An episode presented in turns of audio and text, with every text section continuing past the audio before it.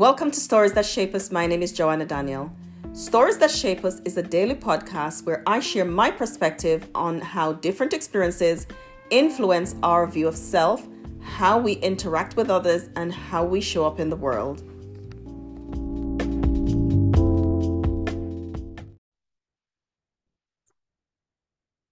Hello, and welcome to Stories That Shape Us. My name is Joanna Daniel. Today, I want to talk about the stories that that even the stories that we don't acknowledge shape us, how the stories, the things that happen to us in our lives, everything has an impact on us. And even the things that we don't acknowledge consciously, they're there in the subconscious, they're there in our nervous system, in our bodies, and they impact us. So even the things that we won't allow to come to our conscious mind, they have an impact on our physical health, uh, our emotional health, they have an impact on how we function relationally, how we show up in our relationships, the things that with the decisions and choices that we make, the things that we feel we have access to, and the things that we don't know that we have access to, how we limit ourselves or not limit ourselves. All the stories impact us. And so that's why it's really important for us to know what the stories are. Yesterday, I talked about the number one thing that stops us from healing, and that's acceptance. When we don't accept that something has happened, it really does impact how how we how we do life. So, for example, the story of abandonment and loss that we that we don't think about, that we don't allow ourselves to to process, still has an impact. Abandonment has impact in many many different areas of our lives and sometimes that's the defining story in our life it might be the defining story, but it might look successful at the moment. So you may have been abandoned, but you're doing so many amazing things and it looks successful, it looks uh, healthy, but it's really by perhaps low self-esteem, feeling not good enough, the, the, the need to, driven by the need to prove to others and to yourself that you're worthy and so that's why those underlining messages are so it's so important for you to sit with and allow the, the, the your subconscious to become conscious. Because when we don't allow our subconscious to become conscious when we don't allow it to come to our conscious mind so we can hear it and we can get help to be with it so that we can hear what it's saying we can be with that and we can allow ourselves to make changes so even the story, so it's crucial that you know the ways in which the stories that happen in your life impacts you, as opposed to uh, pretend it's not happening. So know how the story of being rejected or abandoned impacts you. Know the story of your parents' separation or divorce or how that impacts you. Know the story of the family that you grew up in or the home or the side of the street or the side of town, uh, or how those stories impact you. Know how those stories impact you. Now, these doesn't have to be always negative stories, right? So we work with trauma here, though. So when I when I talk about stories, I'm talking about those kind of stories, those traumatic stories, those traumatic experiences that we have, how those impact us. What I do know, though, that the defining story sometimes is not what we think it is. So part of what we do in our in, inner child healing uh, coaching program is to find the defining story. And when we find the defining story, we unpack that defining story.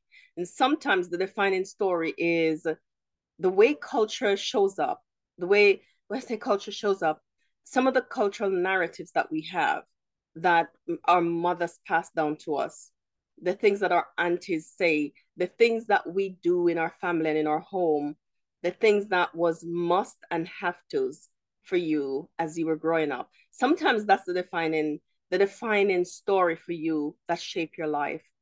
It shaped a lot of women like women's life that stopped them from uh resting, just stopping, giving themselves permission to not be busy all the time, not be doing things all the time the defining story tell us messages that we use to structure our lives and to sometimes those messages even though they're not positive they become values by which we live our lives and and we will battle for them right?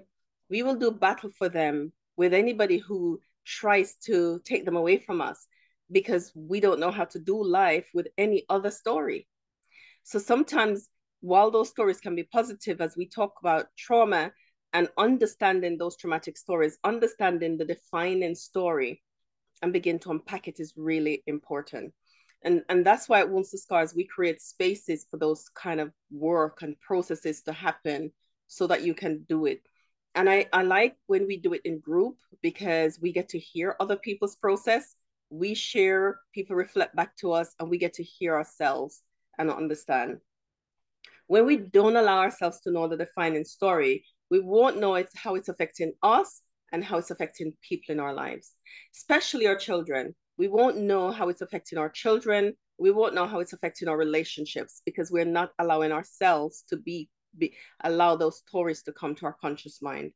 So, but as I said, even the stories that we don't allow ourselves to be aware of because we're afraid, or because we are we so in in in we're so used to using our coping mechanisms whether they're health unhealthy they will be unhealthy coping mechanisms that we're not aware of how they impact us. Sometimes we don't because it's hard to face it's hard to face certain things like abandonment. It's hard to face but it's important and it's a crucial key. Knowing the story is a crucial key to you moving forward to you having and being able to have healthy safe relationships for you to be able to name some of the things that have been happening to you why you do some of the things that you do when you allow yourself to know all your stories. And I mean, we won't know all our stories all at once.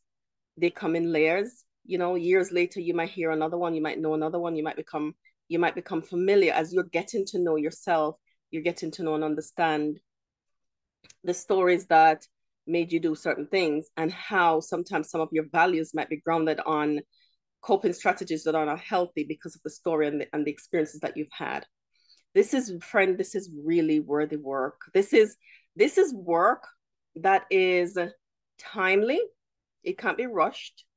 It's timely so it needs it requires patience but it's patience with yourself and time with yourself so that you can learn understand and grow for you because you are worth knowing and understanding all of the things that have happened to you and begin to be open to learning how those have impacted you. Thank you for joining me in this episode of Stories That Shape Us. I hope you'll join me on the next story. I also hope that we'll see you at our conference April 8 and 9 in Swansea, South Wales. Come see a man where we'll be launching our 12 uh, month devotional and having an emotional healing part to that launch on the Sunday. Looking forward to seeing you. You can see details for that below this video. Thank you, and I'll see you then. See you tomorrow. Take care.